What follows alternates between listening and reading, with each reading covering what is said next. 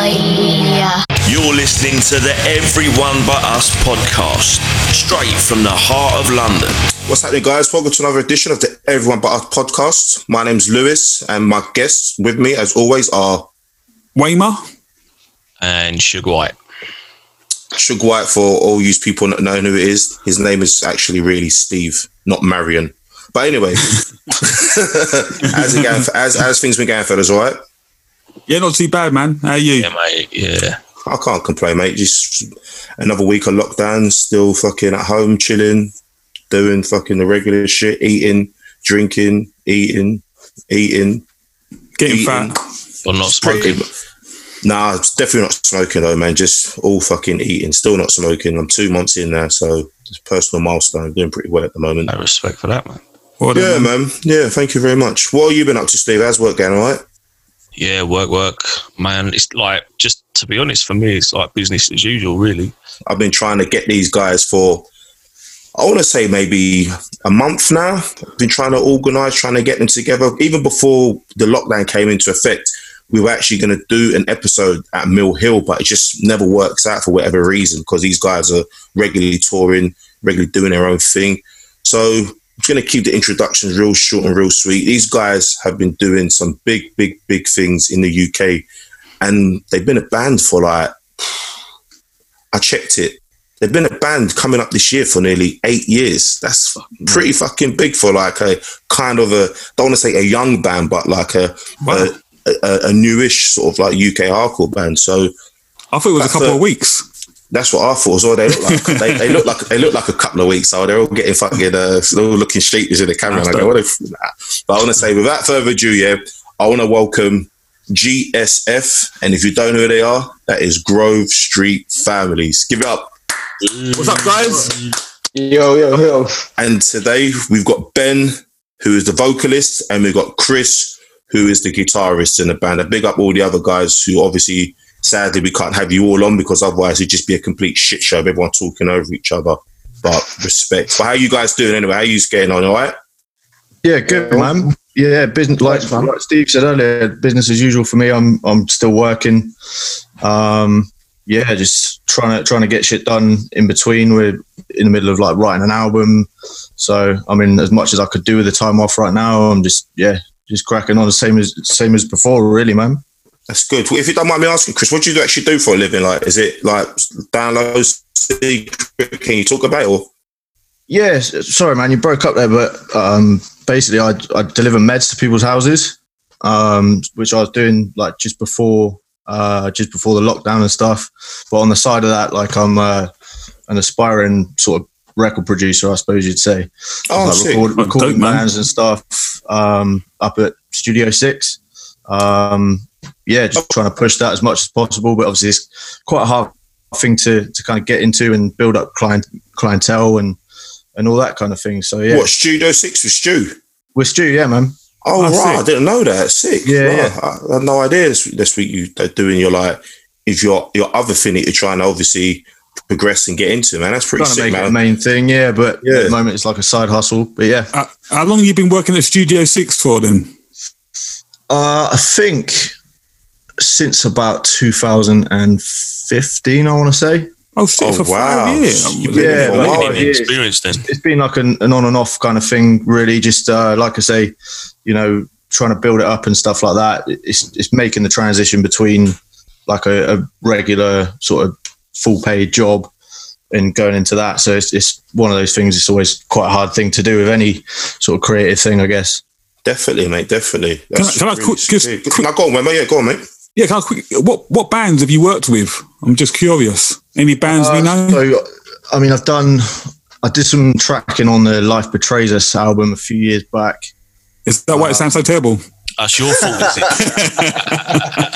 it? um, recently worked on uh, Europe, uh, European, well, Dutch band uh, Horza. Uh, they got a new album coming out. Oh, wow. Um, Oh, wicked man. also, what I do? It was uh, Watch Me Die. There's another band I've done quite recently. Uh, Strike Back, Back Down. Uh, worked on the Guilt Trip record, Unrelenting Force. That was Oh, probably Oh, one, of the, sick. one of the That's biggest cool, man. releases I That's worked some. on. Yeah, That's some big sound. Some of those re- records you've just fucking. Uh, sorry, I keep swearing. Some of those records that you uh, just mentioned, they've got a big sound. So that's actually like knowing that you've been part of that process and helping her. That's actually a really big thing, man. Keeping it within the UK hardcore family, of course, as well, which is obviously a great thing for me. Like, yeah, man. that's yeah, that's pretty real. Anyway, so Ben, what about you? What you been up to, mate? What you? How's life for you?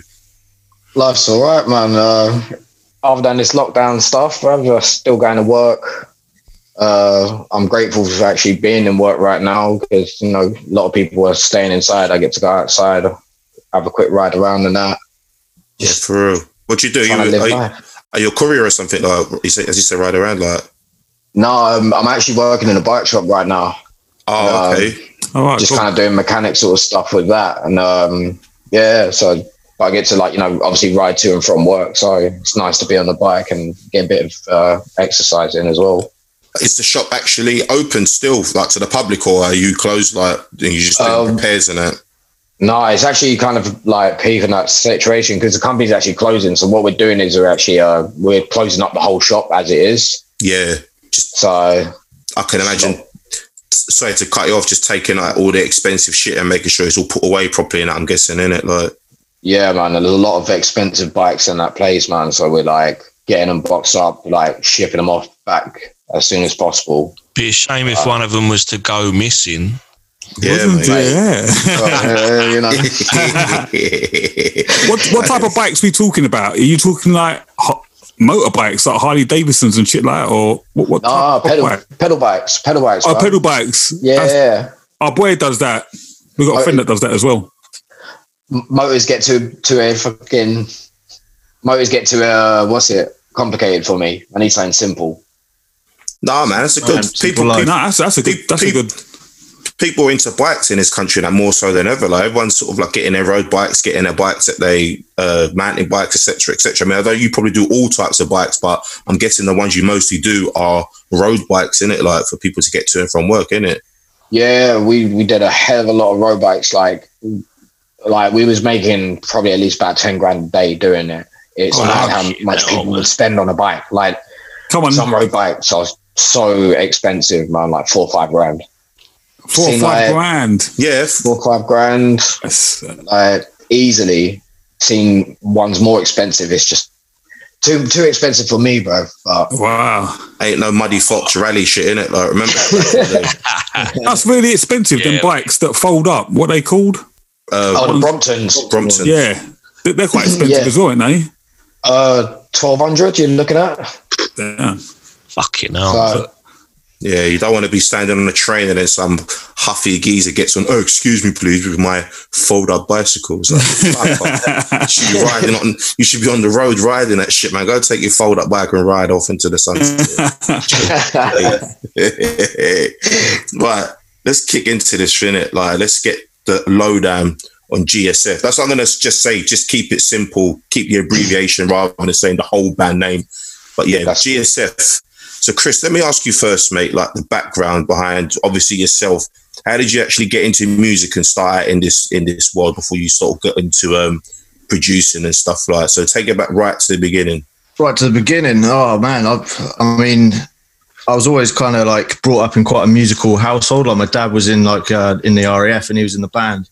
Um, he played like uh, he played like the trumpet. Okay. Um, so I started doing trumpet lessons when I was in probably year four or something at school. Um, and then that just transitioned into playing the guitar um, in secondary school and stuff like that. Um, they had like a after the school club called Rock Band where you, you kind of like learn covers and stuff like that and then perform to like the school. Yeah. I just got a kick out of doing that. Man. I really enjoyed it. And uh, a couple of the dudes that I was doing it with, we formed a band, started going to local shows, just like, you know, any music that was going on, we just we just be there. It was back in the sort of MySpace days. okay. I'm sure you remember, man. It was just like every sort of little town had like a buzzing music scene at that time, just purely because of this website. Or that's what it seemed anyway. Um, Definitely. MySpace yeah, was we- big back in them days. yeah, man, and it was just so good for finding bands and stuff like that, and that really got me into sort of playing live gigs and stuff like that, man. Um, and then I guess through being in those sort of bands, I got more and more into the recording side of it. Okay. Um, just kind of any way that I could really just to kind of make demos and stuff because we were still in school and stuff. Didn't really have money for recording and stuff like Of that. mate. Yeah, yeah, definitely not. Um, and I, I went to went to uh, college to do music, and then there was like one one little module, I guess you call it, like of doing production, and that's when I was like, this is what I want to be doing. Like I don't know, I, I just felt like music for me was like a very much like a, a way of just chilling out and doing my own thing with it, rather than being like structured in like an educational sense yeah, for real. yeah, I just went and did, did that. Went to uni to do it. Met Sullivan, and uh, yeah, it's been downhill ever since, mate. That's jokes. What about you? What about Ben? What about yourself, man? How did you uh, get yourself into music and that? Like, was it similar to what Chris was doing, or was your path a little bit different in in how you got into it? Uh, it was a little bit different, but quite similar. Like I was brought up in a lot of like Motown, disco, soul from my My mum. man. Same. Like that's that's what I had. And then um, I also remember my dad. I found he had an NWA CD and a Wu Tang CD, and I listened to them and was just drawn in by it. And then like I remember I turned like eleven, and I was just about to start year seven, and I was in HMV, and I saw Slipknot's Iowa album. Okay. It was like mirrored. It just caught Yeah. I eye yeah. and I bought it. I was just like, whatever. I don't even know. I just wanted it because of the artwork. I listened to it and was like, this is sick. And then I found like Korn, all those sort of bands.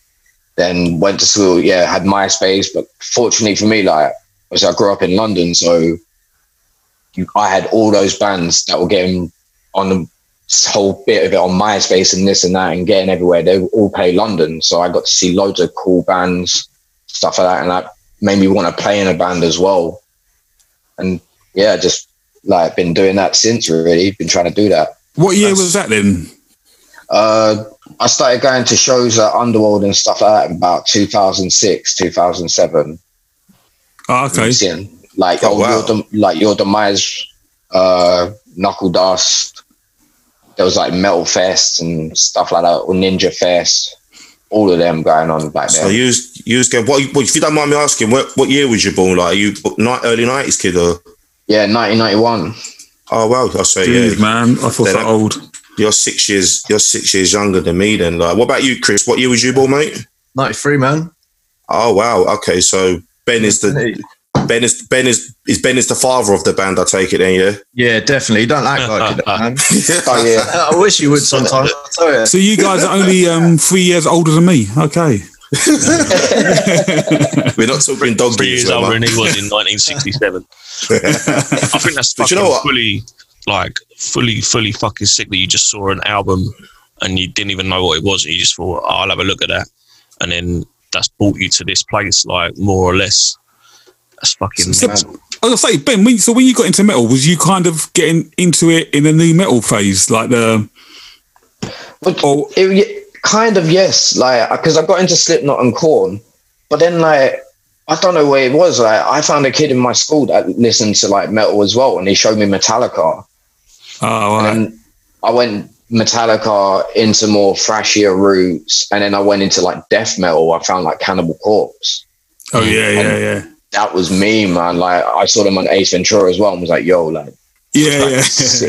do, do you know? Do you know what? That's it's Ben just made an interesting point, like because my route into sort of like heavy music as well, like hardcore and obviously a bit more heavier. I never got into death metal or black metal, any of that sort of stuff. I heard some of the bands and stuff, but most people, not all people, but our generation of sort of like the early to mid two thousands, everyone's introduction to hardcore and shit was kind of like through new through nu metal and that, and hmm. it's. I don't know. Maybe it's because it's an accessible thing as well. Like a lot of these bands were kind of mainstream at a time, so you'd see them on TV, and as you said, Ben saw them in fucking HMV. So to just go in and just see a band, just see a band just like shining at you, almost like come and buy me, and then you picks it up, and then before you knew it, you're getting into like a different realm of music and stuff. So it's, it's a I, good. I must admit, like, because Slipknot and bands like that were a bit after, bit past my time. Do you know what I mean? But of course, mate. I've Definitely. definitely got a bigger appreciation for bands like Slipknot and stuff like that now than I did when I was growing up. Before I was a bit snobby, like, oh, I can't, I'm not listening to Slip, Slipknot. But now I listen to them, I can really appreciate how good they are. Do you know what I mean? Slipknot heavier now than when they first started. Like I'm not sure what album that they bought, not not maybe not their most recent album, but an album before that. If you listen to it, like you're like, right, it's like if, if you're not if you're not into Slipknot and you'd heard it, you think like, oh, this is the heaviest band I've heard in the world, like, but it's just Slipknot who've just obviously evolved their sound. They've just obviously gone away from the whole DJ sort of type, sort of like um, experimental sound. They've just gone for just a, a bare bones heavy ass album. Because I heard one track and I was like, right, is this actually Slipknot? This is like heavier than anything they've probably done before, even though they are a heavy band. But saying that when I first heard them, I thought they were the heaviest band in the world as well, like I've ever heard. So Yeah. yeah, man, it's fucking, it's, it's kind of mad. So anyway, after that little brief introduction, so how did you guys actually meet and uh, start GSF, or was you looking to do something different, or was you into something different before you actually started in the band? Oh god. Um, me and Sandy met each other in uni. And oh, oh, okay, you mean me, Sandy, you mean Chris? Okay, that's his nickname. Oh yeah, Right, it's, yeah, it's Chris. Yeah, Yeah. sorry. Sandy. All right. No, that's, well, I, I know now. I get it. Um, we we we was actually on the same course at uni doing uh, record production, and uh, I remember our first day we went on a library tour, and Sandy uh, we went to the we went to the um what's it the SU bar thing, and they had the mega pints, the two pints in a like cup, and Sandy got one, and like I dared, and I was like, you got to finish that whole thing. And we went to this library tour, and literally he was just like wagging around, and I was like, I was like, I'm, I'm gonna get on with this guy. I know I will. Went out, like, and then um, in our second year, we got a place together. Uh, Co- was it Coventry Road? When it Sand? Big up Coventry Road, man. Yeah, Original GSF HQ right there, isn't it? Sick. Place, that man. is the household. And um, we had a module at uni f- to record a band to record three songs. We just couldn't, didn't find anyone to be able to do it. So literally, I think, I Sandy. think were we had someone lined up, but they dropped out, didn't they? Yeah, we yeah actually yeah, we did. We had someone lined up, but they dropped out. So in the end, we just Fuck, they did, man. yeah. Honestly, it was best decision that we got like they made. Isn't it? Yes. Um, we were sitting there having a smoke in my room playing Grand Theft Auto San Andreas, and we was like, "Oh, it would be funny to make a band about this for joke." Did it for uni. Wrote like literally three songs in like what was it, two nights or something? Sandy recorded it all in a room. Something like that, yeah. no uh, handed it in, like, and then we was just like, should we just see what happens if we put it online, see what people think? And then somehow it's got to where it has today. Oh wow. It was like a uni project. It just got out of hand, really, man. Yeah, it's just, Pretty much. It's like, Chris, Nah. so no, let's go on. Maybe you say what you guys say. No, I was going to say, I love stuff like that's organic. It's not like you guys had a this major plan. It just happened organically. Do you know what I mean? I love shit Yeah. like that. Yeah, yeah, maybe- yeah. never really like. I mean, it was pro- probably the same up to about like the third EP. Like, never really had like a long plan. Do you know what I mean? It was just like, fuck it, we just put this out. Like, you know, we're living together. At that time, um, all the all the people that were in the band at that time were we were all in the house together. So we are just like, yeah, fuck it, let's just see where it goes, isn't it? Put something out, and then, you know, before we knew it, there was like, you know, we started getting show offers, uh, tour offers, like stuff like that, and it just it was just a snowball really. But I got to give a shout out to like Desolated and Astro Boys for taking us under their wing a little bit when we were like very early band because that definitely like definitely helped. Yeah, because I, I remember. I've, see, this is the thing with Deso. Like, I knew they'd been. A, I'm not knew personally, but some people had mentioned that they'd been around for a minute, but I never heard of them because obviously they were in a different sort of like scene that wasn't Yeah. obviously hardcore at the time. I'm more into the deathcore thing at the time, so they were kind of big in their own right. But I remember I saw them for the first time when we played back in 2000 and I think it was 2013. We played a show up in Leeds at the Wharf Chambers that um Casey, uh, what's I can't remember what his surname is, but uh, it was a dude called Casey. Like he used to do um Donfest, fucking good kid Casey, man. Do you remember? oh do you remember, yeah, do you remember Donfest? Yeah, he put that on. Yeah. Footage of it, Yeah.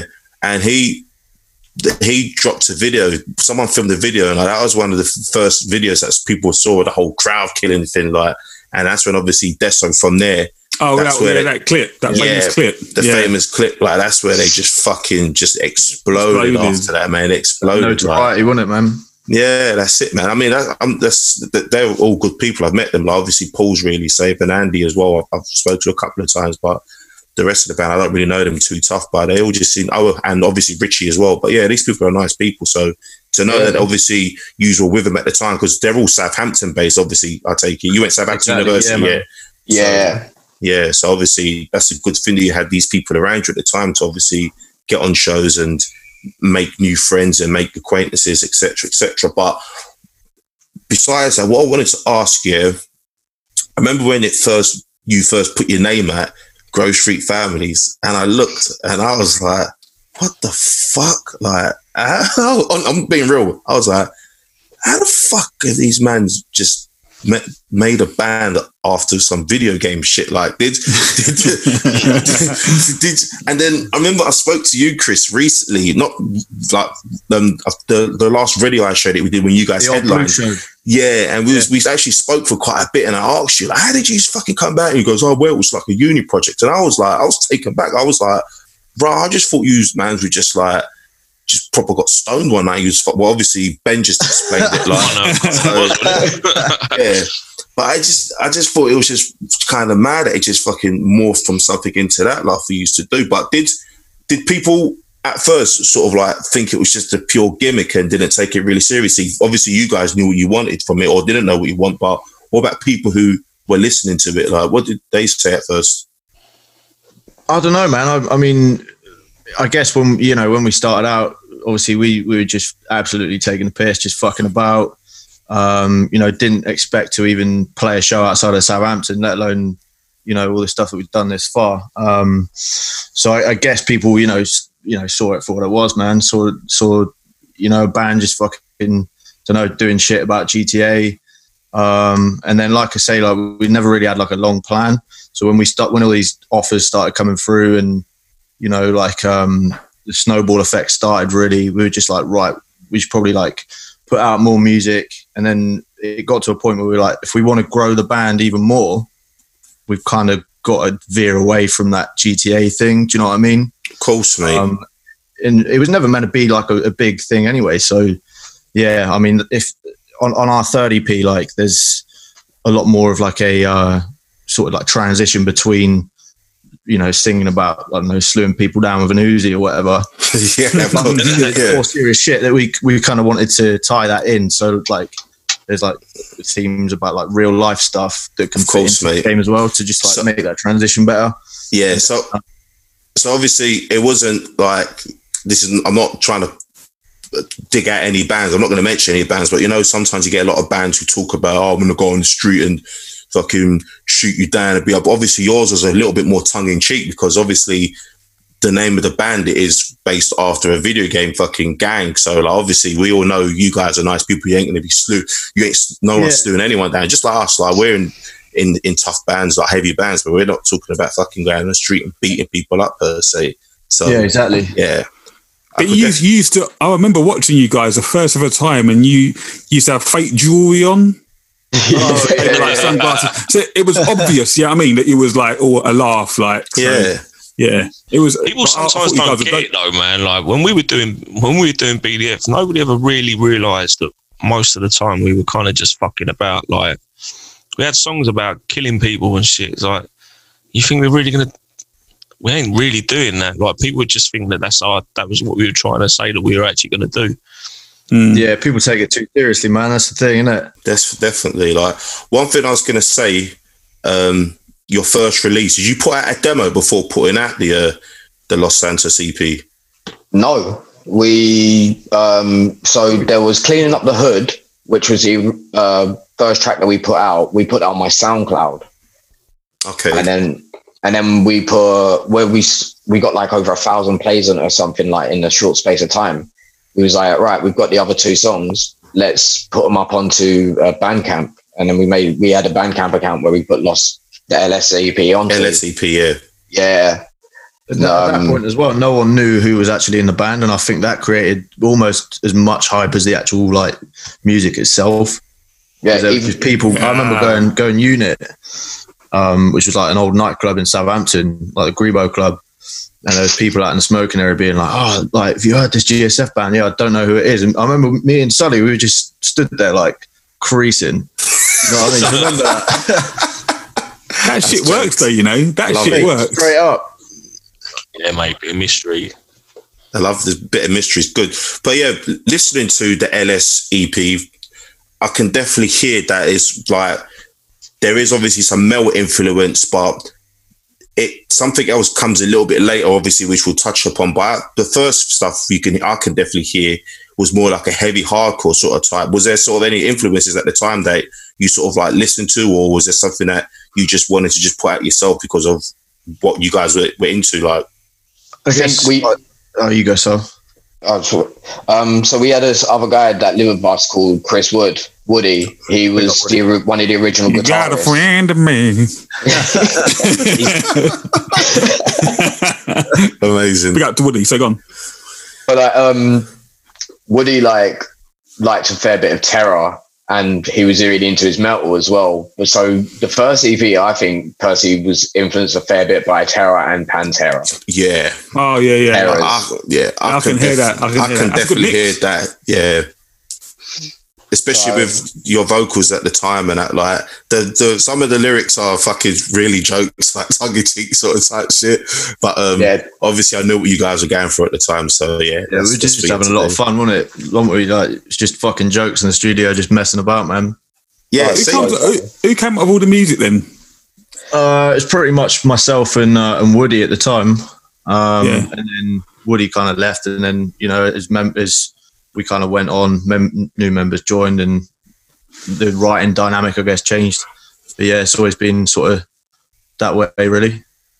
All right, cool, man. I hear a bit of like suicidal in it as well. Suicidal, Oh, take yeah. offense. Oh yeah, Oh, Because yeah. um, I know um, not trying to sidetrack, but you, what, is it Ben? Do you skate? yeah, well. yeah, I do. Yeah. Is that was that influence? Did that come into the music as well, or Oh hell. because Yeah, if you watch, if you watch a lot of skate videos, it's usually kind of upbeat punk playing in the background. while- Do you know what I mean? Bro, like um skate videos honestly i get put as one of my major influences for my music taste today like i had i listened to so much different stuff because you had so many different skate videos where you had like guys skating pools and you'd hear more like suicidal and like thrashier stuff and then you'd have like certain guys that were just street and then you'd hear more like Dilla beats, woo, just like Yeah, yeah, yeah. stuff like that. So you had like a really good range. Yeah, yeah. I, I just want to look on because I, I when I grew up, I was into skating for about um I was heavy into skateboarding for about 10, 15 years. So like, you still skate now, do you? Yeah, still skating as much as I can. You any good? Uh, I used to be better when I was younger, but now uh, I'm, I can't be asked to flip the board anymore. Ah, okay, yeah, yeah, yeah. Got What, you street, street or ramp? Uh, street more than anything. Yeah, my man. Yeah, me as well, man. Yeah, So- no, and I, but I, I always try to get into skateboarding, but I just never had a lot of friends who were into it, so it's kind of hard learning. But Never had a lot of friends. thanks. cheers, cheers. You know Dave, what? Thanks. just a quick just a quick story right because yeah, i was skating for about 10 15 years then i gave up and i think in my early i think it was my mid 30s i was like fuck it i'm gonna start skating again and i was you know it takes time i was just getting back into it and i remember there was like this foam you know like a foam you know like a foam that they put you know when you buy like a you buy like a video or something and it's covered in that foam Yeah, Yeah. so I found this bit of foam and I thought, let me try and ollie it. And fucking anyone that's trying to jump anything, never use foam because if you land on it, it sticks. Yep. And I fucking, I tried to jump this fucking foam box and I proper stacked it. My arms are fucked. And I was just like, nah, that's it, man. Done. Yeah, yeah. I just, that, but I would, I, I miss it so much, man. I still watch skate videos and stuff. Oh, I was Right. gonna quick. I was gonna quickly say like, so yeah, I was in the skating a lot, but I was just even basic tricks. I wasn't really good. at. I could skate really fast and I would get around and shit, but that was besides. But that was just that was it. Like, kind of gutted I never got into like stuck with it, but whatever. But I was always into the skate videos. Yeah, yeah, Yeah. yeah. Only recently, like say, the past couple of years ago, I saw the Zoo York mixtape. Have you seen that one? Oh, bro, don't Yeah, I yeah, saw- talk about Zoo York mixtape, bro. That is That- oh, like God, OG video. That, that, it's it's the soundtrack that makes it all, man. It's the soundtrack Harold and the little Hunter. bits all the rap. Yeah, man. Rest in peace, the Hunter, Isn't definitely, it, man. man? But I think that's probably the best skate video, like street wise, anyway. Like Mm. that is the best. What's it called? Uh, skateboard video that's come out. By the way, that's little side. Did you skate, Chris? Yeah, I try, man. I just have fun with it, mate. To be Yeah. fair, just Yeah, go for yeah, like, yeah. roll around with Sully at uni and that, and then got more and min- more and more into it and stuff like that. But like Weymouth said, man, I think it's one of those things that's easier to get into when you're younger because you know Yeah, you don't yeah. have any fear when you're like that at that age. Definitely. But when you're a little, But bit you look older, a bit know stupid exactly when you- can go wrong. What's that? when you're like, sorry, sorry, sorry for interrupting you. I'm just saying, when you get older and then you're going into work and your arms all fucked up, yeah. and then you're telling people, yeah, I, I fell over on my skateboard. Yeah, mate, exactly. look a bit nuts. Oh, about that promotion. you're gonna have to give up the skateboarding first. You know what I mean? So I was going to say, obviously, so you put out you put out the first release, and you guys have obviously now gone right. We can actually do something with this. So you've hit the ground running. So you got a few. Do you remember your first show in particular, or no? Yeah, we put it Oh, on yeah, we ourselves. put it on. Oh, right, man. You man's fucking organised as shit. Yeah. Like, Yeah, that- well, again, it, it was it was a thing with uni, and uh, what, what was it? We had to we had to put a show on uh, at the Joiners, and because obviously it was a sound uh, and audio um, degree. course. okay. Yeah, of course. Um, there was like a live sound kind of aspect to it as well, so we had to do the desk and stuff, and we put us on. Um, Drowned by Oceans, a band from back where I'm from in Salisbury, um, and CB6 played it as well, I believe. Okay. Yeah, Joey in him at the time. I think he was actually. I didn't. I didn't know uh, Joey at the time as well as I do now. But yeah, I'm Yeah. pretty sure he was. I think he had long hair back then as well. Grunter. Oh, that, that- that was that fucking emo fringe we were chatting about last week, wasn't it? Big up, Joey. in it. So you've hit the ground running. You've put in your first show. Then you obviously played a few. Did you just play Southampton and that surrounding area for a while, or did you start going out and playing other places up and down the, the, the country first, the UK, and obviously everywhere We else? played, I think we played Birmingham first, wasn't it, Sand? I thought it was Cardiff. I'm not too No, sure. yeah, it was. No, it was Cardiff. show or something. Yeah, it was. When when we first started, Ashra Boys wanted to book us for their one of their shows. I think it was a release show, okay. and it was so bad we had no transport. Literally on the day, I was like, we can't make it. So we pulled out of that, but then they had another release show following on, and then we managed to play that. And then yeah, we played. So we played like Cardiff, and then we did Birmingham. And then Yeah, I yeah, think the next shows after that we did like a weekend with Desolated. We almost crashed the car. Oh, really? Oh, what happened? Well, yeah, tell we us your story. out, man. You know, uh, you know those Oh, like shit. slip roads that are going onto motorways. They always seem to go in like a, a loop course. kind of thing. Yeah, Yeah, okay. yeah, yeah. obviously you know how it is when you you know starting a band out you're in a fucking hatchback with like the merch and like, yeah. the roof so Yeah. obviously this this little Corsa was just so overloaded man we just went round the corner too fast and it fucking span out it Holy was shit. like sketchiest fucking thing ever um, I think we crashed into like the side barrier and luckily it weren't further down the road because we did just span out onto the motorway oh, but- wow. yeah we Oh, got there shit. had a laugh about it played the show and yeah it was sick And then claimed the unknown claims bonus and all that. He's like, kind of GTA, to be fair, isn't it? Rider. fly out the windscreen or nothing but That is jokes, right? So yeah, you, did you say you done a few weekenders and did when when did you guys get out to Europe eventually? Like was that a few years later or was that not too far off after obviously doing the initial UK stuff? Oh, that was with. We first did Europe with No Rest. Yeah. Oh wow. Yeah, Old um Jake Marlowe's old band, isn't it? yeah, yeah. Yeah, Jake yeah. Marlowe's whole thing. Um, we did a couple of days here first, and then went out to Switzerland. We did a drive from yeah, like London to Switzerland or something like that. and It was It like Cardiff, seventeen mate. hours. Was Yeah. it Cardiff? it was Cardiff You drove to Switzerland, your first show, like First show out in mainland, yeah, it was like an 18 hour drive. That's a Um, mission, man. That is- oh my Man. days. it was a mission, but do you know what? Like, because we'd never like only dreamt about going out and like playing, you know, showing Yeah. up You just do it, innit? Mate, we were just Yeah, yeah, gassed. yeah, We, yeah. Like, we got to Calais, stocked up on like the fucking Amsterdam beers that are like that fucking big. And And, we got the like, just- in as well. Yeah, we just had it in the van. Didn't we? Like, 18 hours, it was sick. When you put out your second release, I'm gonna do the abbreviation talks. I don't want you guys getting in trouble because um, we was gonna ask you guys some questions about um, your your band name and if you got into any sort of like drama and shit, but it's probably best we don't say anything in it because we might get some fucking uh, low. Might get might get spoken to by some um, by some big ass companies and shit like. But um, the what's it called? The next release was obviously another EP called the SF EP. When did you guys put that out, and who was the one who was behind it in terms of like the recording and everything else, and who was in the band at the time? I think that was it wasn't too far off the first one to be, or might have been like a year apart. Um, because the first one came out and we only we only played that one show that I was on about earlier. All right. Um, and like It was a year it wasn't apart. going to be a thing. I remember. I think it was probably like a year after we were like, okay, we're getting you know a few more, a few more uh, show offers or something. We were like, okay, let's put put another EP out. It might have even been another uni assignment. Um, but yeah, we put that together. We were still living in a house and that, so it was nice and easy, man. Like we, we, I think we wrote like another three songs in like a week or something, and now it's literally taken us like a year and a half, maybe two years to write what ten songs. Do you know what I mean? It's fu- it's fucking weird how it works, but yeah, we um we put that together, recorded it at the uni because we were quite lucky where we had free access to like the studios and stuff. So Yeah, it sounds that. yeah, well, that's the one. That's the one, man. Yeah, like, Yeah. sick. be, yeah, that's if you if you're in a band and you're obviously still at uni, you can obviously record shit and you can do stuff there. You don't have to pay for none of it, and obviously Mm.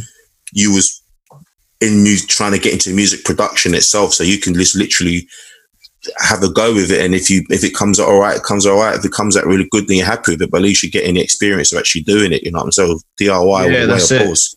it was, almost, it was kind of cool like to have something to um almost like a being able to build like a portfolio with GSF as well like obviously it was you know getting a fair amount of shares or whatever like people were hearing it and that kind of helps like get my first couple of clients in as well I think Yeah, that's so it. yeah that was useful man That's that's pretty- that's pretty cool. I- I've always must say like the artwork as well has always been pretty cool. What you guys have done. Obviously, the first one was just a little bit basic, but the second one looks really good. It obviously kind of Yeah. ties up with what the the, the, the company with the, the with the game we're doing. Like, yeah. they uh, I know, I know you can't talk about that, but you see a lot of people whipping that logo. I mean, everywhere, everywhere, didn't you? So it's a bit. Um, yeah, it's like the it's like the posters and that they do for it. Like I've seen loads of. I've seen different- same. I've seen hip hop artists do it. I've seen. Yeah, They must be chasing a lot of people, man. But yeah, Oh, probably, probably. yeah, yeah. Yeah. We don't want to get you in trouble. I mean yeah They definitely are. All right, so obviously you've put that out, you've toured. I mean, we can obviously talk about you playing shows and that, but I think the next release after that, the LV EP, is probably the one where your sound gets a little bit different and you're starting to carve out what you wanted to do. And that's what Wemba mentioned earlier on about the influences. You can definitely hear the fresh yeah in a lot of these tunes that you did. So do you want to talk a little bit more about the LV one? Because obviously you also done a few a couple of videos for it as well. Is that when you kind of thought you can actually maybe do something with this band now? Like Yeah, for sure. I mean, like I was saying, like at that point, we were kind of like, right, if we do want to take this, you know, a little bit more seriously and, you know, get bigger opportunities and just grow the band in general, then to the next at level. that point, that was when we were, we were kind of like, right, we got to uh, kind of tie in like real life situations with with the game, so it's like a nice transition or whatever. Um, but yeah, at that point, we we kind of teamed up with uh, Venn Records, who uh, it's Lags from Gallows and uh, Ian Dickinson as well. Shout out to him and Charlie. Um, and we had a manager at the time as well, James Ilsey, and Oh, uh, wow. that kind that kind of combo, just like I don't know, something clicked, and you know, it- it just set the ball ball rolling on a, a whole new level. Really, we got you know a bit of press out of it. Um, we were on the radio uh, and got like download off the back of that as well, which was just crazy. So yeah, I, I definitely Oh, think the third EP was like where it kind of stepped up for us a lot.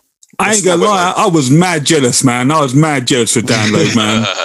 What was that? What was that like? Oh man, it was, it was an experience. Did you uh, meet up with any artists? We were, we had our, our backstage like uh, what's it? It was like a porter cabin, in it? Like that was right next to Slayer. Yeah, Holy shit! Oh Fucking yeah, mad. It, it was all like gated off and stuff, so we, we didn't see any of them. But yeah, it was. Like, Oh, we saw okay. Kerry King. I didn't actually see him. I, I think you boys did. I was fucking jealous of that man. But yeah, Oh shit! Did you see anyone else? Uh, Dillinger Escape Plan. Steel Panther were were like shooting. Yeah. They were they were like Oh, filming they? stuff. I just walked in front of the camera. Um, I think they got pissed off. I think I think I saw. is it Joe Perry? The is he the Aerosmith guitarist? Yeah, Joe Perry is yeah, I yeah. think that's him, right? So I think, from what I could gather, all, all the Aerosmith guys were getting like coming in on in their own like limos or whatever. Oh, And I remember seeing Yeah. like these fucking like this, this girl, like scantily clad girl, like come out of this limo holding this guitar, right? And then all of a sudden you just see Joe Perry just get out, like grabs the guitar and just walks off. What? Uh, it's crazy hell, day. Like That is that is ridiculous. That's so sick though. But Yeah. with them bands, that's if they're not doing that, yeah, like what's the point? what's the point? That, they're Yeah, supposed yeah. to be doing that shit, man. For sure. So Yeah, what, That's what's, what, sick. What's the setup? What, what, what stage did you play on? We were meant to play. I think it's called the Dogtooth stage. I think that's the name of it, like the smaller one. And for whatever reason, um, like a, a slot came up on uh, on our stage that we that we played, which was the Avalanche stage, which is like the third one. Um, the slot on the on the, the like ori- original slot that was on the Friday night, and the one that we got offered was obviously in a bigger tent on Sunday, and it was I think it was second on Midday. we were, we were Mm. quite, quite torn as to what to do because obviously we had quite a good slot on the Friday and Ah, obviously Sunday night everyone's going to be knackered, like hungover to shit. So we High. were like, we do, but we, we, we roll with it. Um, and we, we sort of, we were like sound checking or whatever, or like tuning behind the stage while the first band was on. And this was, what, how big would you say it, it was? So probably about like 5,000? No, it's a 7,000 cap tent, apparently. Seven? Yeah. Fucking hell. So Nice. yeah, the, the band were on before us, and we were kind of poking our heads out, and there's probably like 50 people in there, and we were like, "Fucking hell, boys!" Like we've obviously like built it up to be an amazing show in our heads. Um, we were just like, "Right, fuck it, we're here. Might as well just enjoy it, like have a sick time." And about five minutes before we went on, sort of looked out again. It was like, "Fuck me!" It's like packed. Oh, Rah. Yeah, it was sick, man. Like honestly, like without gassing it up too much, it was like best day of my life, man. Were you nervous? Yeah. Yeah, oh, yeah. yeah. the thing is like where it was on the sunday we had to watch every single band like do it before us so, like, Yeah, it weren't like we could just get it out of the way with and those nerves just built up and built up and built up yeah. and then once once we got sound checking and stuff it was like right we're used to doing this like this is just another show just fucking crack it out and it was sick yeah what was the reception like? yeah it was decent man Oh man, wicked man. That's That's that's, good. That's cool, man. What? So, did you reckon people were actually like, "Oh, I got to check out Street"? I got. Do you reckon it might have been because of the link with what I've just what we mentioned Maybe. previously? With do you think so? Maybe. I mean, obviously, you're gonna have fans who are into you because you've been going for a couple of years, few years by at this point. But do you think some of that must have helped with the sort of like, oh, that's a, that's kind of mad that, that there's a bad name after this. Let me go check it out. Do you reckon that had something to do with it? Yeah, man. I, I, I do believe so because you see the name and it's like, oh, right. Like, what? Like, you recognize it because obviously where it's from the game, like, it's for our generation, it was such a big game. Definitely, yeah. Oh, I yeah, can definitely. attest to that. Definitely. So a lot of people relate to it. And like, we didn't even realize that we was going to do anything like that. Like, that relation wasn't a factor to us at all. So for it to get where it has with it, yeah So I wanted to quickly just talk about. I know you've got videos for your other um, tunes as well that will come later on, but I wanted to talk about "Right to Reclaim" and "Rest in Power" that you put out on the LVEP. Um, who done those videos? Like, because they're actually really well Yeah, done. really good, man. Like, yeah, really cool videos. thank you man Um, so they were shot by uh, Right to Remain Violent. That was shot by a girl named Martina, who did a lot of stuff. But then it was edited by uh, a very very close friend of mine, Keith Passy, who's like an absolute master at editing. I know videos. that. I know that dude. That Keith. I've, I've- yeah, I've seen some of his stuff in that. Like, he's definitely got around and done a lot of stuff with a lot of bands and stuff. Not just hardcore. He does a broad, broad range of things, isn't it? Like, yeah, yeah, he's he's um he's been a really close friend of mine for like uh, 15, 16 years. I've known him since school. We've always skated with him. oh, We've made sick. skate videos together. Uh, we done like he's done music videos for us. Uh, I've lived with him as well, so I got to spend a lot of time seeing what he was working on, and he even asked me to help a little bit, like a bit of input.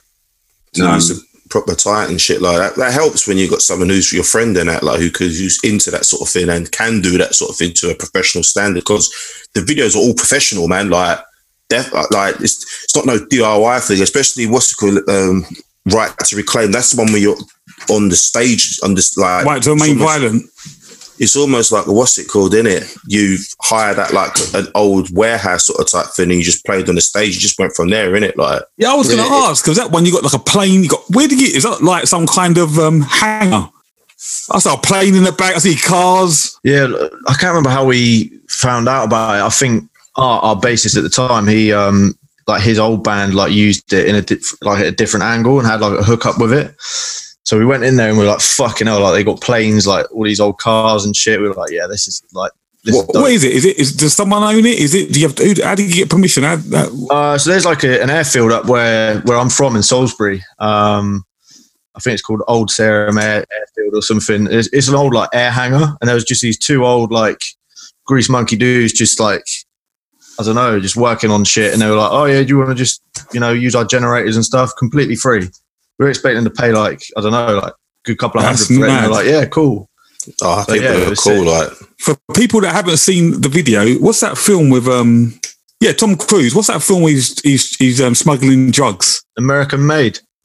American Made or something like it's called. Yeah, yeah. And he's he's, he's working from a hangar. It, it looked just like that. it looked like Passenger Fifty Seven, the hangar in that one. like. if you ain't seen Passenger Fifty Seven, check it out, mate. Always bet on black.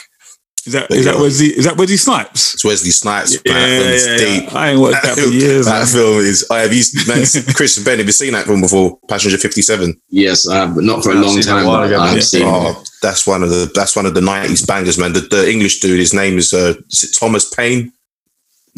Uh, Oh, no. uh, or Rain, something like that. Like, but his name's like his nickname's like Rain of Terror or something. He just does bare. Liz Hurley's in it actually. She's Really? Film. Yeah, Liz Hurley's in it. Hmm. And at the end, when she gets arrested, and Liz- Wesley Snipes is like, "What a waste." Everyone but us. Straight from the heart of London. I'm sure you started touring after this downloads appearance. Am I right? Yeah, Big Oh, tours, yeah. you know. doing decent tours. Yeah, some really fun tours. Yeah, we got Um, with um, MAD over in uh, over in Berlin, man. Uh, I think that was just before download. Um, and then yeah, just I think the first thing they hooked us up with was um, Ag- Aggie Front around the UK for for four days, I believe it was. Wow. Yeah, three four days.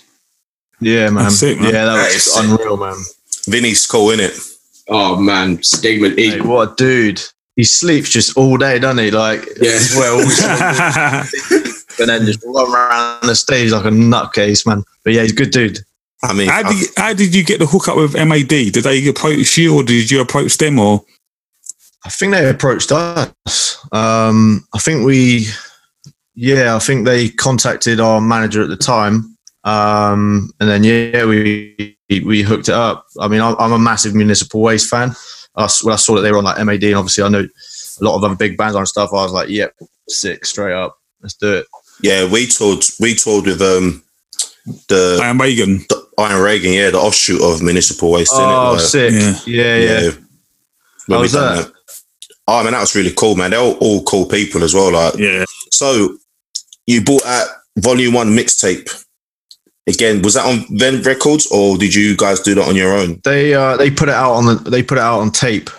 Um, I believe because basically we we were trying to write like the album uh, before we started writing or before we sort of come up with the idea of putting the mixtape out. Um, and it basically got to a stage where we were like, right, we should try and release something before download because obviously we knew that we were on this bigger stage. We are a little bit worried about getting uh, getting footfall there and stuff. Um, so yeah, we we decided to to try and put something out before download with the idea of getting you know a bit of press attention and stuff and getting it in people's faces so that they'd be like, oh shit, like I've just checked that band out, let's go see them, sort of thing. So uh, yeah, we we did that. We we put it out ourselves, I believe, on uh, on like digital format, and then yeah, uh, Venn did the tapes. Do you normally just put stuff out digitally or do you try to go for some um, physical copies of stuff as well? Like, Oh, I love physical copies, mum. It's all about physical copy. And uh, when we did the LV I was most stoked because we got to do vinyl, and to me, that's a big thing. Yeah, I see some of the colours and stuff that you guys did with it as well. Which is that? Is that the one with like the turquoise green, sort of like? Uh, yeah, Yeah, it's yeah, it's like a toxic waste sort of one. It's called toxic splatter. yeah. The artwork, the, I've got to say, the artwork for that particular Reese is actually really good, man. The artwork is is, is very striking. Obviously, it's got definitely that LA '92 riots vibe about it as Mm. well, which is pretty cool. Like, so Who done the artwork for it? Um, oh, I can't even remember. I can't remember, man. Our, our old guitarist Lou sorted all that sort of side of stuff out. But All yeah, all I know was is- stoked when we got it back. It's some guy from Brazil, and he does really, really good artwork. That's all I can say. I'm hitting this That's all I guy up, man. 'cause That, that, yeah, that artwork dope, man. Oh, yeah. Oh, that's I do like the old sort of like people who can just draw something, could just come up with something. You say you this is what you want, and they can just put it on the on a bit of paper, and then it's there in front of your face, man. I was going to ask you about one of your tracks, man. Sundays. Who done the beat for that? Oh, that was our boy Kurt, uh, Kurt Fagan. He, he's mad good at hip hop. He uh, he works in the studio uh, down in Southampton at the ranch. Mad talented dude, man. That's fucking wicked, man. I'm into beat Yeah, making and stuff like that. And I was listening to that, and it, it sounded it's wicked, man. Proper good. Oh, that's sick, man. I'll let him know. Yeah, we got um, Obi Wan on it as well. He's uh, a good dude of mine from from where I grew up, um, and he's quite big in the lo-fi scene. Oh, okay, yeah. That was pretty cool, man. How, how did that all come about? Does, does, that you just decide to put a track on Yeah, I mean, I the guess album, we- or was it? Was it always like kind of tried as much as we can to kind of like tie in a bit of like a hip hop kind of vibe with it as well. Like um, whether that's like a, an intro to a live set, an intro to a, an EP, or like in this case, like a, a little interlude. Um, I know, I know Kurt was good at making beats. Uh, Sully's good at making beats as well. He's made a couple of our sort of like interludes and stuff. So yeah, I just hit him up and was like, "Yo, do you want to do you want to hook it up?" And he was down for it. So yeah, it was Oh, cool. man. He actually filled in on our first tour as well. Actually, Yeah, he was like- did. bit of a Sugababes tour. That's what we called it because I think there's only like two original members in it, wasn't there? It was just me and you. Yeah. Sugababes? Uh, who's your bassist? What's his name? So I mean, basically, we've uh, we've had a bit of a uh, a member change in the last sort of probably like six months. Uh, so Art used to play bass for us. Um, he joined just when we started doing, a, you know, a lot of uh, sort of weekenders and stuff like that.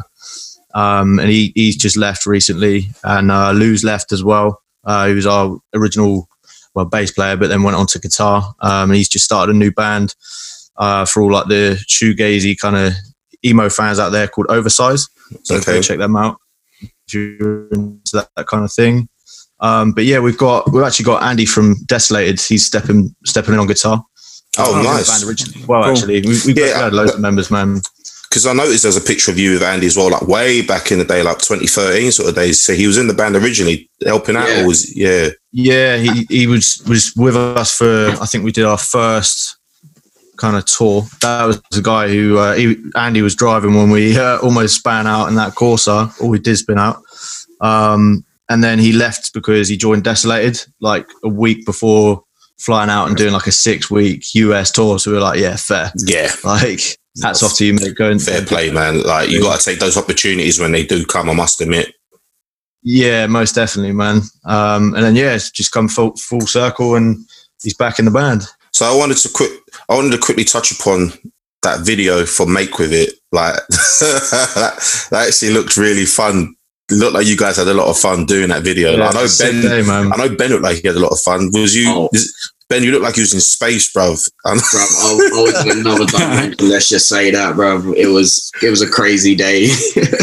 where did you Where did you guys film that? Like, did you go to a proper studio to get it done and shit, or was it? no, because right. so we had a really low budget on that, and then Kiva, who filmed the video, he um he had a green screen at the time, and I was living in this place uh, called Cable Street Studios up in Limehouse Ways. Oh, I know. Cable. yeah, I know that, but that is. Yeah, and we had a big studio space within there, and uh, set up a green screen, and it was just like we can just film here. Let's just grab some stuff. So we got like a disco ball and boards and loads of stuff, and we was just messing around with it.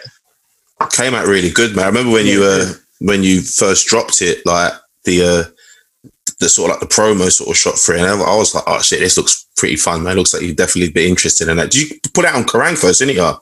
Yeah, I think Um, it premiered through Kerrang. Yeah. Yeah, it did. Facebook, I believe so. Yeah, that is true, man. See, I definitely remember that. Like, I remember seeing it because by that time you guys were like doing bits and that, like moving around. And last year you played Boomtown. Uh, yeah, man. All right. what one? what was I've heard of Wemmer Steve? Do you know much about Boomtown? No. You never heard of Boomtown. So basically, I don't. I know a little bit about it, but obviously these two will fill us in a bit more better. But Boomtown is basically like a massive festival where they have like all different types of artists. So when remember you played that thing in um, I think it was in Slovenia or, or Croatia. Serbia. Yeah, Serbia. Exit Fest. Yeah. Yeah, where you had like um Grace Jones and Migos and then Knuckle Duster on the bill. That's Yeah, what yeah, Boom- yeah. that's what Boomtown is basically like, but it is in Bristol. It's weird having like everything, like you say, from like Gabba all the way through to like I don't know, like Cancer Bats or like black metal or whatever. It's Yeah. That's, that's nuts. It was weird. It was weird. Like you you finish playing a song and you could just hear jungle in the background. Like, it was so strange. What's what's the, is, is the setting as it is? Is it in a town? Like they build it. They build it out of, like scaffolding and like MDF and stuff. Man, it looks amazing. Especially if you like if you fucked, like you you, you ain't gonna tell the difference. Do you know what I mean? It's crazy, man. Um, but it's but it's obviously on a it's obviously on a massive field sort of like type fucking acre sort of type shit. I'm guessing like Bro, the scale of Yeah. it is intense. bigger than download. M- Like, yeah, I personally, I think so. Like, we was there for, we got there on a Friday and left on the Monday, and pretty much like uh we didn't even explore all of it. It was that massive. Rah. That I'm just looking at the flyer from 2019. They had Prophets of Rage, Lauryn Hill, Napalm Death Play. Streets, Napalm Death as well. Yeah, you've never seen some of these artists before, and you happen to play this particular show, and all of a sudden you're like, "Oh, I'm gonna go see Salt-N-Pepa after that." fucking, it's pretty fucking cool, man. Shit, man. So yeah, by this time, though, you men have been moving around and getting us some massive t- tours. Doing you've done a nightliner? not, Not- yet. but no. yeah, but we we just uh today actually we just announced a tour with uh with Rykers over in Germany. Uh, from Oh, I did Vikings, see that. Yeah, brothers. in December. Uh, 30 yeah, end of December, with, uh, and that's going to be essentially what is going to be our first bus tour. So, yeah, Ah, man, I'm fucking pumped for Shout out that. to my brothers and Rykers, man. That's amazing, man. Yeah, they Yeah. they you when you played with them, and I could see the poster tour post behind you. You was on that tour with them, wasn't you, a couple of years ago? I've, I've known them guys for years, man. Oh, okay. Did you know The first Steve? ever show in London, um, which Pierre put on Damage Control. Um, that's when I first ever met them in '98 or something. But Oh yeah, wow. Great band, man. That's that's going to be a, a. So how many how many dates you how many dates you doing on that tour? Uh, it's four dates altogether. Uh, it's, it's from Boxing Day till the thirtieth. Boxing Day. Yeah, Yeah, Wow, going to be a sober Christmas this year, I think, man. That's We've like, got to drive like- out to meet the bus and stuff. But yeah, it'd be sick. no, that was always the date they do. Apparently, they do it every year, and it's apparently it's what I've been told. It's really good. So I'm like, oh, that's yeah, really they, cool, they, they do do that every year because I noticed uh, if it's an MAD thing, I'm not sure if it's just MAD, but Born from Pain, they always do like a Christmas Yeah. time. After Mm. Christmas, they always do like a four day show for like uh, mostly through Germany. I think it's mostly through Germany and maybe a show in Holland or something that they do. Like you done the UK leg of Cancer Bats, Comeback Kid, and Sick of It All. Is that correct? yeah. What was that like? Was that a good experience? That was a it was a really really good experience. Like um comeback kid i'd like i heard for like so many years and stuff like that. Cancer bats i'd listened to previously and like sick of it all you know they're sick of it all. Yeah. Uh, we, we got to play with them a few years back in southampton and it was a great show. So when we got told you know do you want to do these dates? It was like yes like straight away yes. And um they're all really lo- like everyone in those bands are lovely people, so warming, like caring. So it was, you know, normally like some tours you have to take a couple of days to fully get in to know everyone, sort of. Yeah, yeah. everyone. Yeah, yeah. That was like straight in. Like everyone's like, yeah, how you doing? Like grab some food or like have a drink. Let's play the show. Or, so That's Yeah, really cool, man. yeah. What venue Well, was that? man. Electric Ballroom. That one. That was wasn't it in London. Yeah, that was the last show on it. Uh, not electric ballroom. It's electric in Brixton. Electric Brixton, sorry, yeah. Oh, I've never been to that venue. What capacity is that? I think it's fifteen hundred. Oh wow. Oh wow, I didn't know that. Yeah, I, I, don't believe think I've so. been there actually. No, I've Every- never been to that one. every every time you play you every time you play fucking these venues or underworld now, you'd be like, this is pussy, man. We play download. That's the thing. We did download, and it was back to playing like British Legions and shit.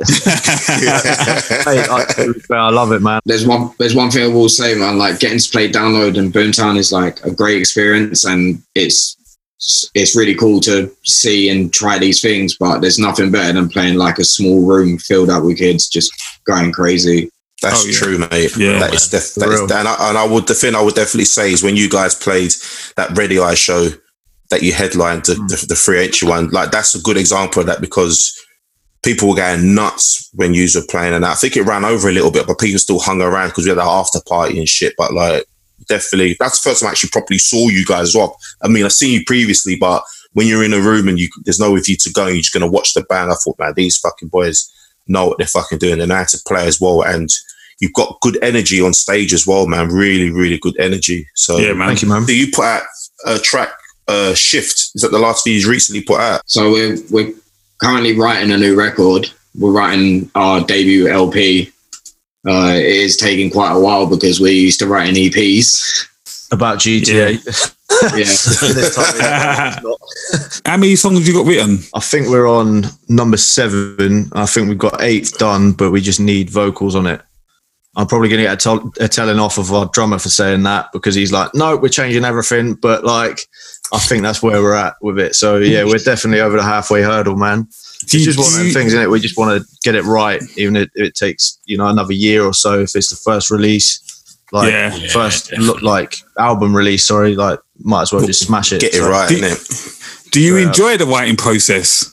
the thing I don't like about it is just like you got to appeal, you got to like appeal to everyone in the band. You know what I mean? Like you could be, Yeah. I could be stuck with a riff, and then it would just get like shot down. And I, I try not to take it to heart because it, that's just part of it, man.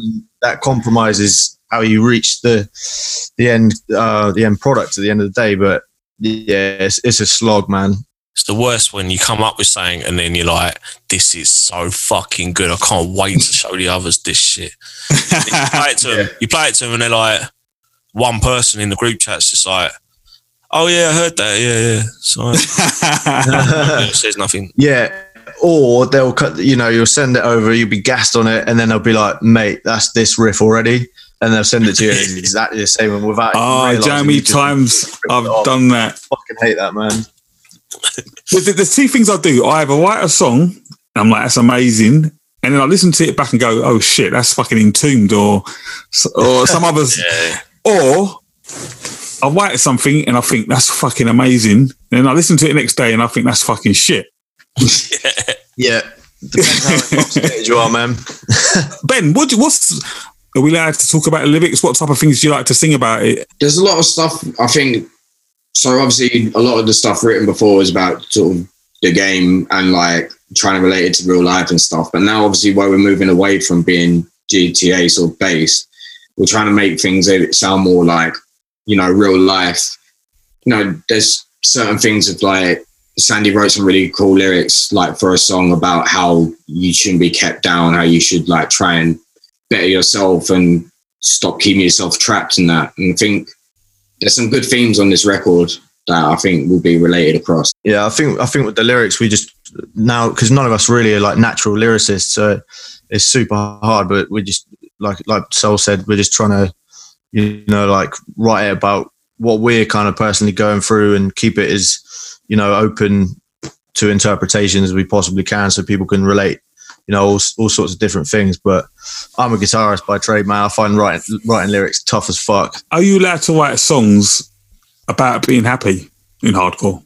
I don't think there's anything wrong with being like talking about how happy you feel currently. Like you might have met a, a great person, a great person in your life. You might be, you might have a good job, or or everything's just going well for you at the moment. I don't think it's a bad thing to actually talk about it personally. Nuclear Family Records presents the split EP from Cold War and Mantlet. Cold War from South Wales bring you angry vegan hardcore. And Mantlet from Coventry bring upbeat, metallic, mosh heavy anthems.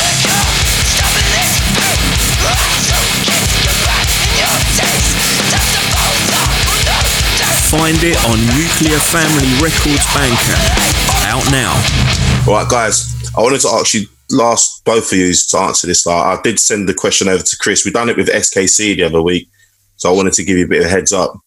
Your top five hardcore or metal bands doesn't matter if they're new, if they're old, but who are your top five? And I'll let's start with Chris. Mate, oh, like I said to you earlier, I wish you could have given me like a week's notice about this one, man. Tough, man. I'd I'd say I've got to go with uh, like I mean they're not you know typically hardcore, but they're definitely in like crossover. So Municipal Waste for me, man, they're just yeah all time favorite band. Um, Cro-Mags as well. Uh, that Alpha Omega record is just insane. Um, War Hungry. Um, probably got. I mean, if we're talking all time as well, probably Suicidal. Um, ah, man, I don't know. It's, it's just such a hard thing, man. Um, I'll go with a new band now. You put three strong bands down. I mean, and as you was talking about, Two more, two more. Come on, you can do it. The list, the list two more. always changes. name, name two UK hardcore bands that you're into as well that you really like, or you right now uh cb6 they just released a new uh a new record and it's fucking insane um and revulsion as well So, Bane. I always love Bane. Yeah, I like Bane. Uh, them out. On the mountain. Exactly right. um, who else is there? Power Trip. They're absolutely an amazing band. Yeah, everyone. Oh. See, I, I know a lot of people in the hardcore scene who fucking love Power Trip. I'm not really into all that. It's like they're not super metal. They're just like really thrashy and good at what they're tight though. I know they're very tight, but Yeah. I'm just not into it, man. I just like I like snare drum flavor. But anyway, sorry, let me cut you off there. That's all right. Um, I guess Suicidal Tendencies always will be one, and I say I have to say Metallica. Yeah, Fair that's fucking hard. Up, up to what album or after what album? Because everyone Ooh. has that. All everyone always has that thing in it. Like we, we won't we won't include Saint Anger in the list, obviously. Do you know what? I don't mind saying anger. I'm going on a snare sound bruv I don't mind it. People said that aged. That album aged really good, really Yeah. well. That's, that's, I've heard that said I remember- quite a few times. I, I remember the video when it come out when they done. So I remember for the um they done two singles for that on um on CDs that come out on uh, HMV. I remember I bought them both, but the video was actually pretty cool because they sang, they filmed it in San Hmm. Quentin, didn't they? Yeah, that was video was Frantic. alright for that. Well, no, was that Saint Anger? Yeah, Yeah, They actually used uh, real prisoners for it as well. That's it. Yeah, about it.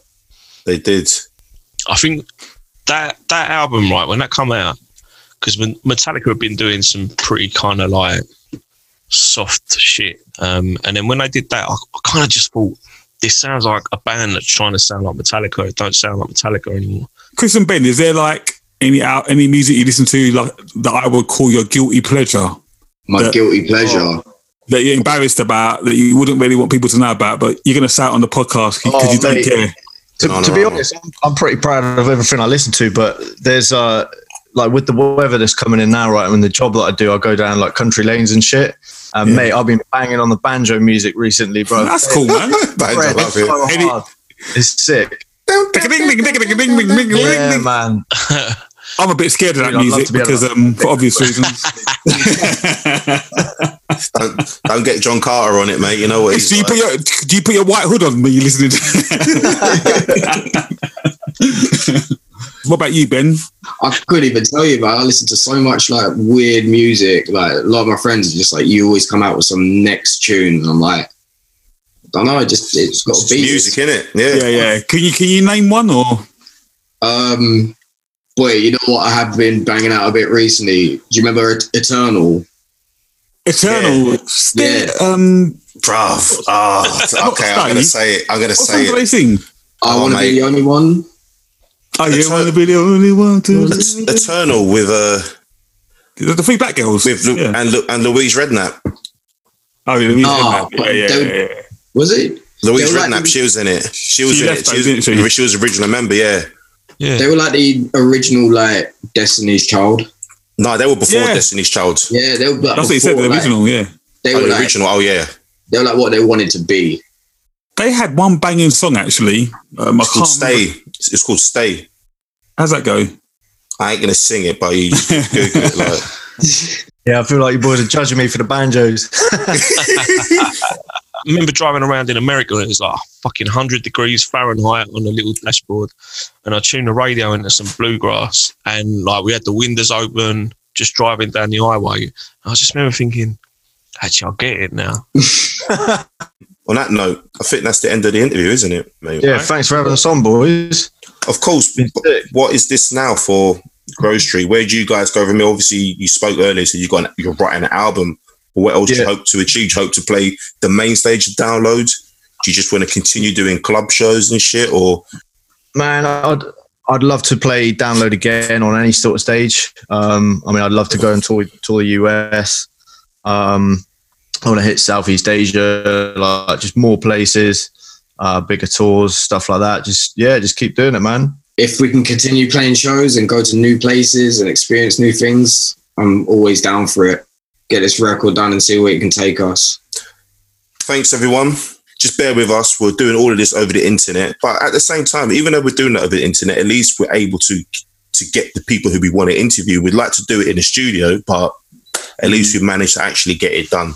And obviously, much respect to Steve, who's doing all the editing and all the audio and stuff. But yeah, thank you very much, guys. This has been Everyone But Us podcast, episode 21. We've definitely got a lot in the pipeline, and we've got a few people who we're definitely going to be speaking to. So everyone watch this space and make sure you like, subscribe on YouTube, Spotify, and obviously all your favorite streaming platforms. And make sure you check out our Instagram page and of course our Facebook page too. And make sure you check out Grove Street Families as well, because you definitely will not be disappointed. All right, guys, that's a wrap. Goodbye. Take it easy. Thank you guys. Yeah, guys. Cheers, man. You're listening to the Everyone But Us podcast, straight from the heart of London.